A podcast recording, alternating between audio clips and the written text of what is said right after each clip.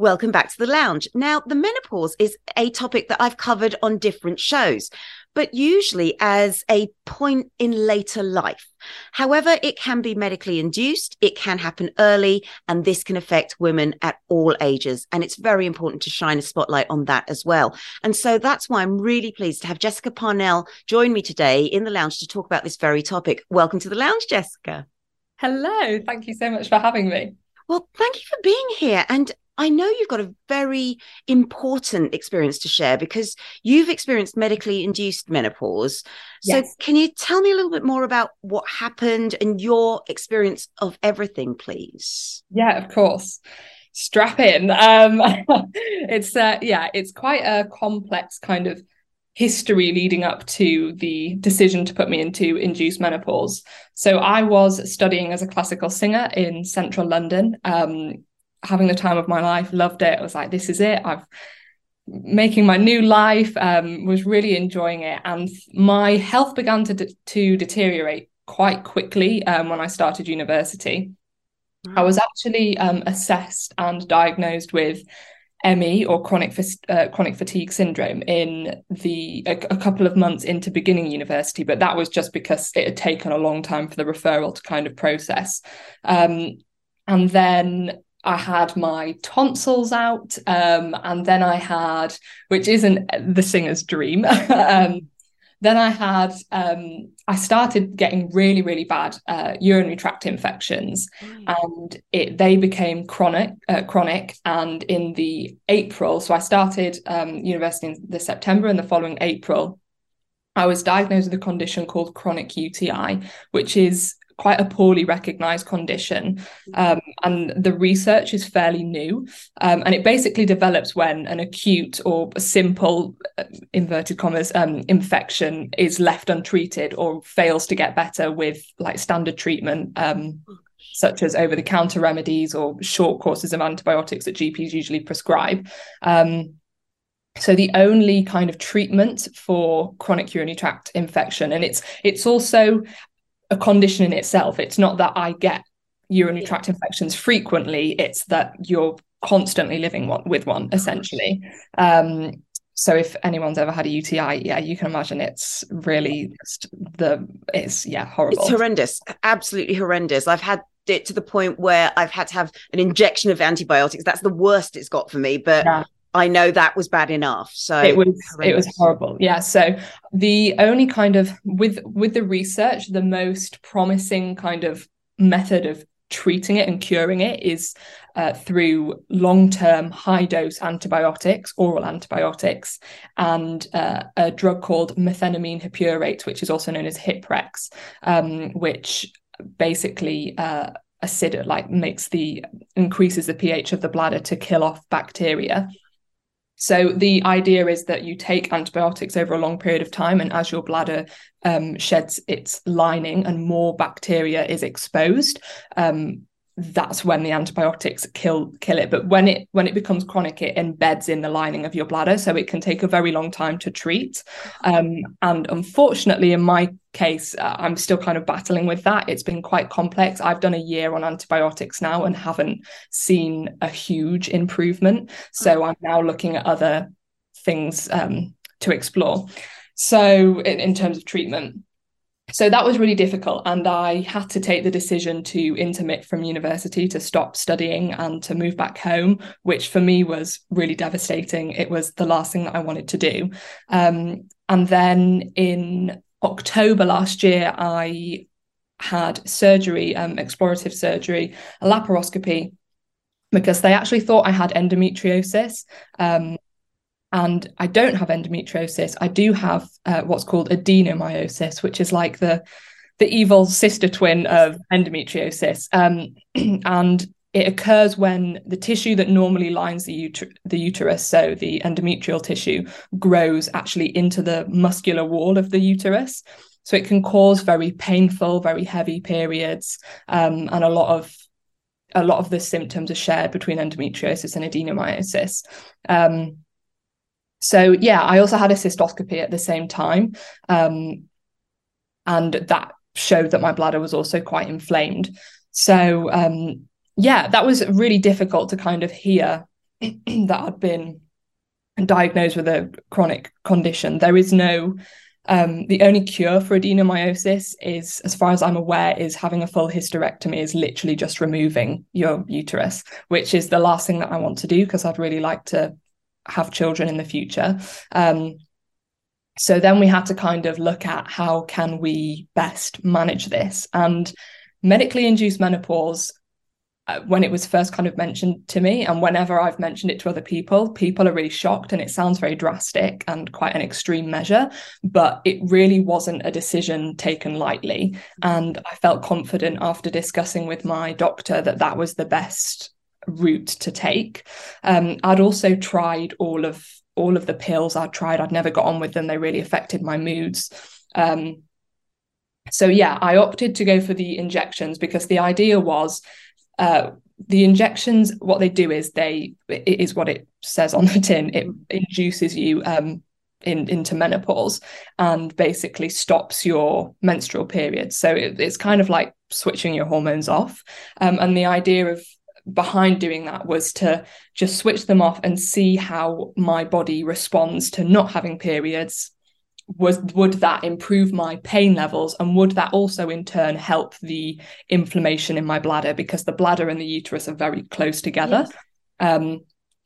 So that's why they did it. It is reversible. So I'm having injections and it is reversible. I can, when I stop having injections, hopefully everything should return to as it was before. But yeah, I'm 20 and menopausal, which was never something I thought I would be saying, but here we are. You make a really good point at your age, at 20. This is why we do need to be aware of this in the workplace. This is why it's an important subject, because it's not just people who are retiring who are going through this. This can be any women, in fact. I mean, with you're just listening to you, one of the things that strikes me is you had one condition, and it was almost through exploring that condition you found the other condition.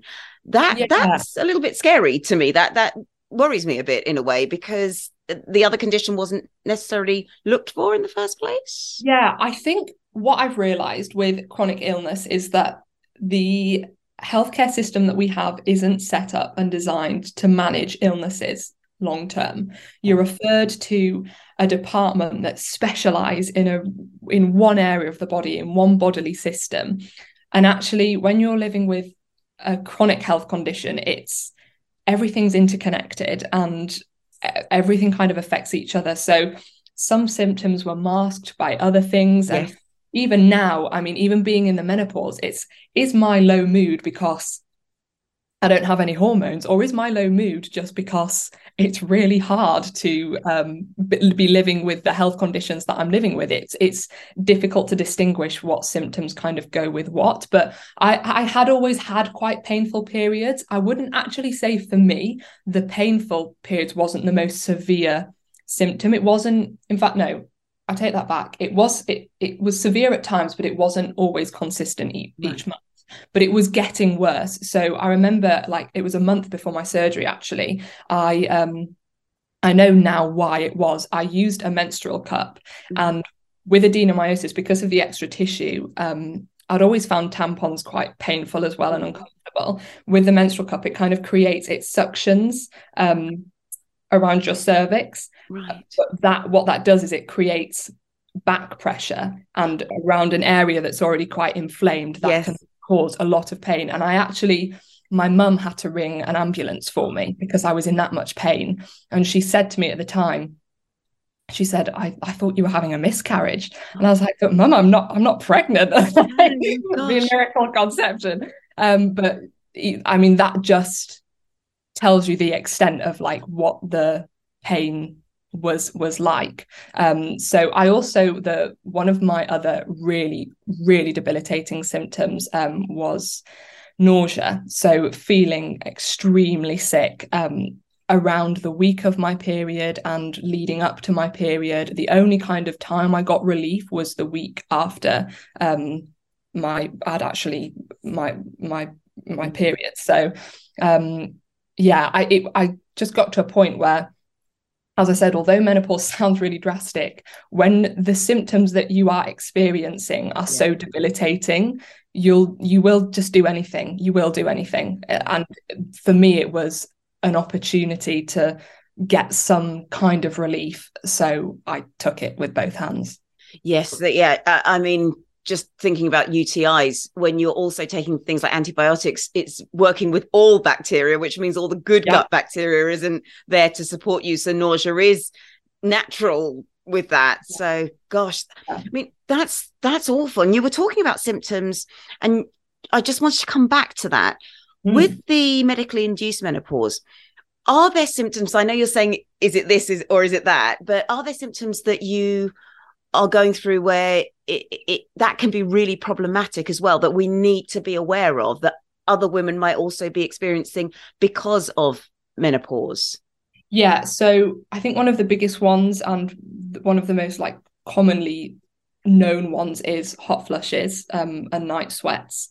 That is something I've experienced. And let me tell you, before I was like, bring on the hot flushes as long as I don't feel sick. And then I started having hot flushes and I was like, actually, these are quite difficult to deal with. I was having up to, I am on HRT now, which has massively helped. Mm-hmm. But I was having up to 3-4 hot flushes every hour. So constantly. Wow. And a hot flush is not just, oh, I feel a little bit hot, can we open the window? It's like your skin is on fire. It's quite a surface heat, but you have to take your clothes off. Like, I say that, I don't mean I just like strip down as soon as I get hot, but you have to, if I'm wearing a coat, the coat has to come off, the jumper has to come off.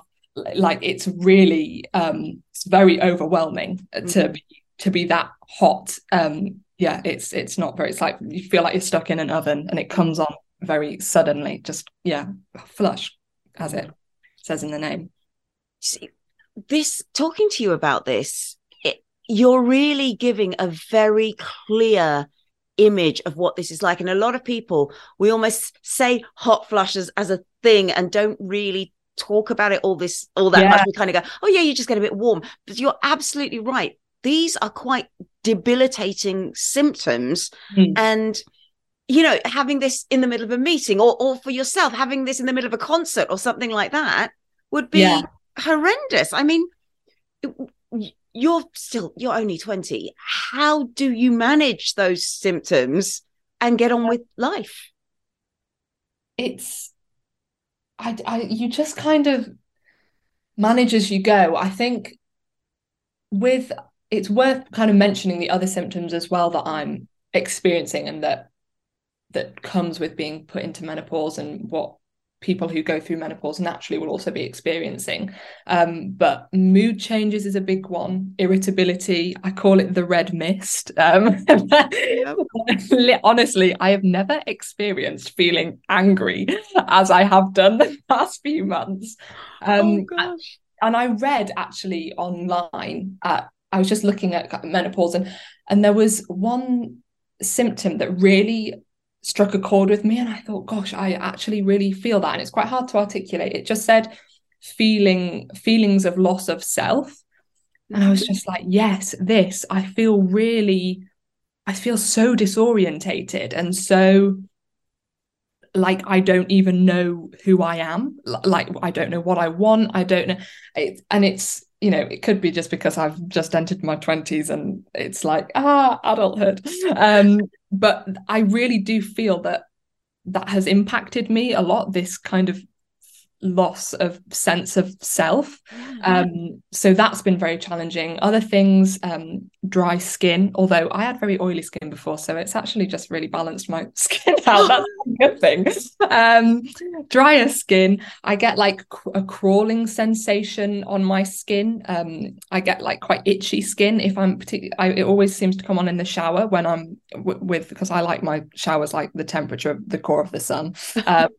So, but that can, it's like ants all crawling all over your skin. It's really horrible. Painful sex, vaginal dryness, reduced sex drive, because when all of your sex hormones go, you don't really fancy having sex. However, despite that long list of kind of not very great sounding side effects, it has stopped my periods, which has massively helped my pain levels. So yeah, it has. I'm definitely glad that I did it to kind of, yeah, to see how my body reacted, and I feel better informed having yeah gone through it. Well, I'm still going through it, but yeah.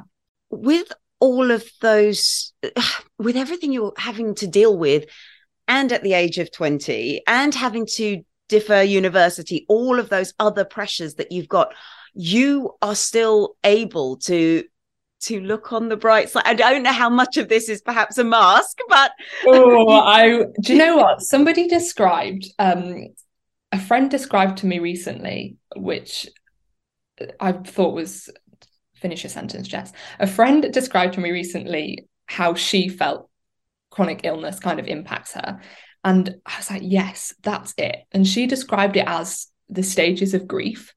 And yeah, as in, like, you grieve the life that you did have. And I think that sounds almost really dramatic, but it really is true. Mm-hmm. There are so many aspects of it, and it's not linear. One day you wake up and you feel really angry. You know, why is this happening to me? What did I ever do wrong? Why am I in this situation? Why does everybody else seem to be living their life and I can't, and I'm stuck in bed and I'm stuck inside? And then there are days where you're like, no, do you know what? I can do this. I'm okay. The pain's not too bad today. I'm accepting. It's all great. And then there are days where you can't get out of bed because you feel so low and you think, if I have to live like this, then I don't want to live. Like, and it really fluctuates from day to day, week to week. It is incredibly, it's difficult. It's a roller coaster. It really sounds it. What helps you manage your mental and emotional well-being through all of this? Yeah, I would love to say, yeah, yoga, meditation, all of this, like, because I truly believe in the power of all of that, but actually sometimes doing a meditation is like throwing a cup of water on a house that's already burning down. Like, it's kind of a bit futile in the moment.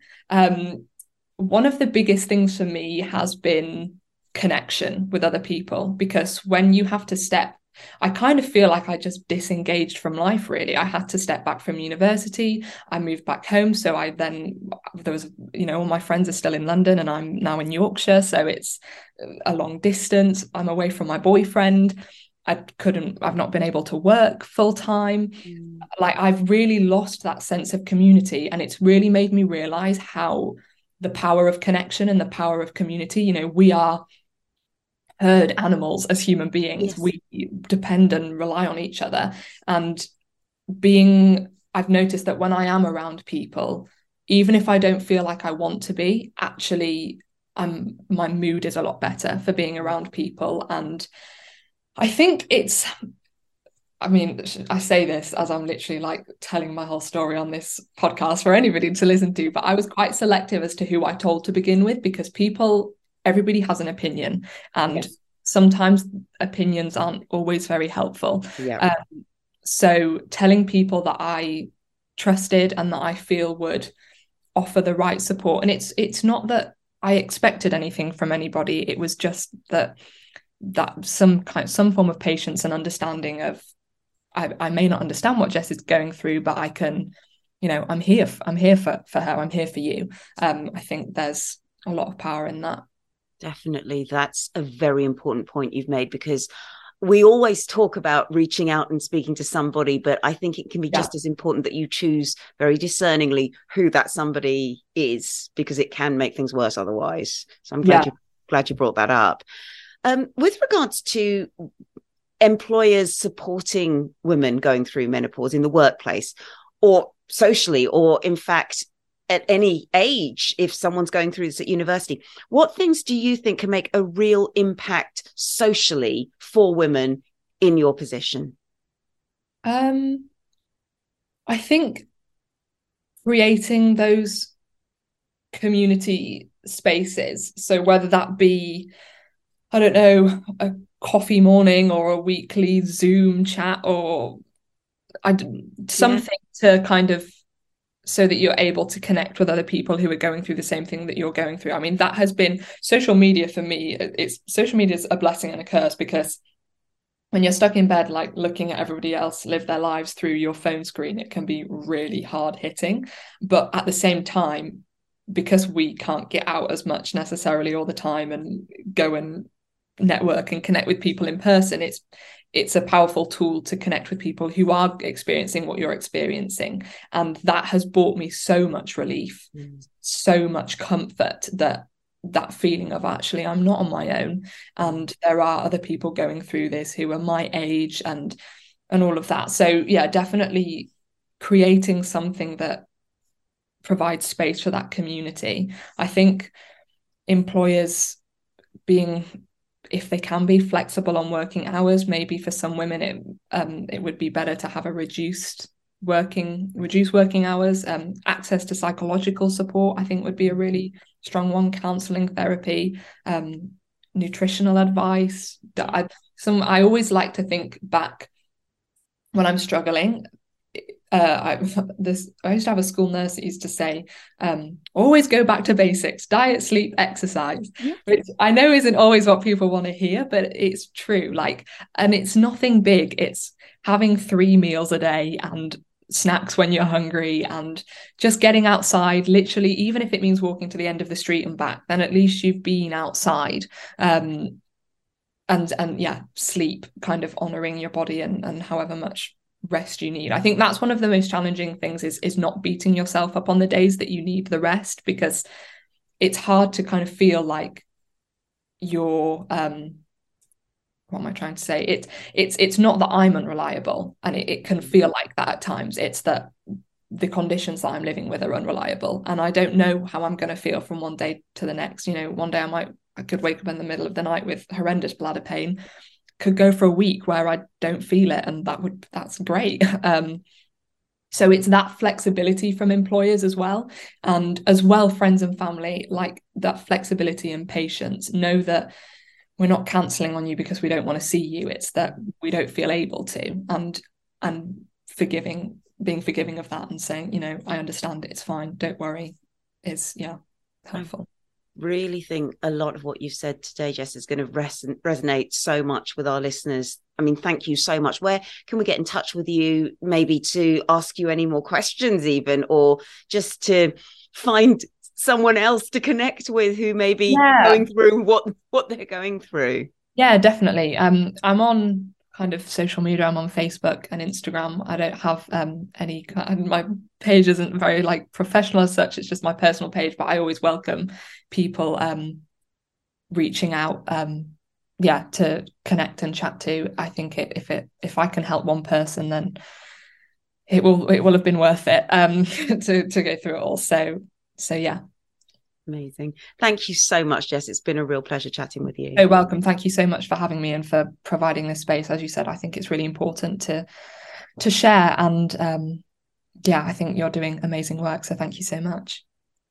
And that's all we have time for. But for more practical ways to boost your well-being, check out my YouTube channel, Dr. Audrey T, Practical Tools for Everyday Wellbeing, or my Facebook page of the same name. Or have a look at my website, www.draudreyt.com, or tune in to the Wellbeing Lounge on Tuesday nights, 9 till 10, for your hour of mental health on NLive Radio.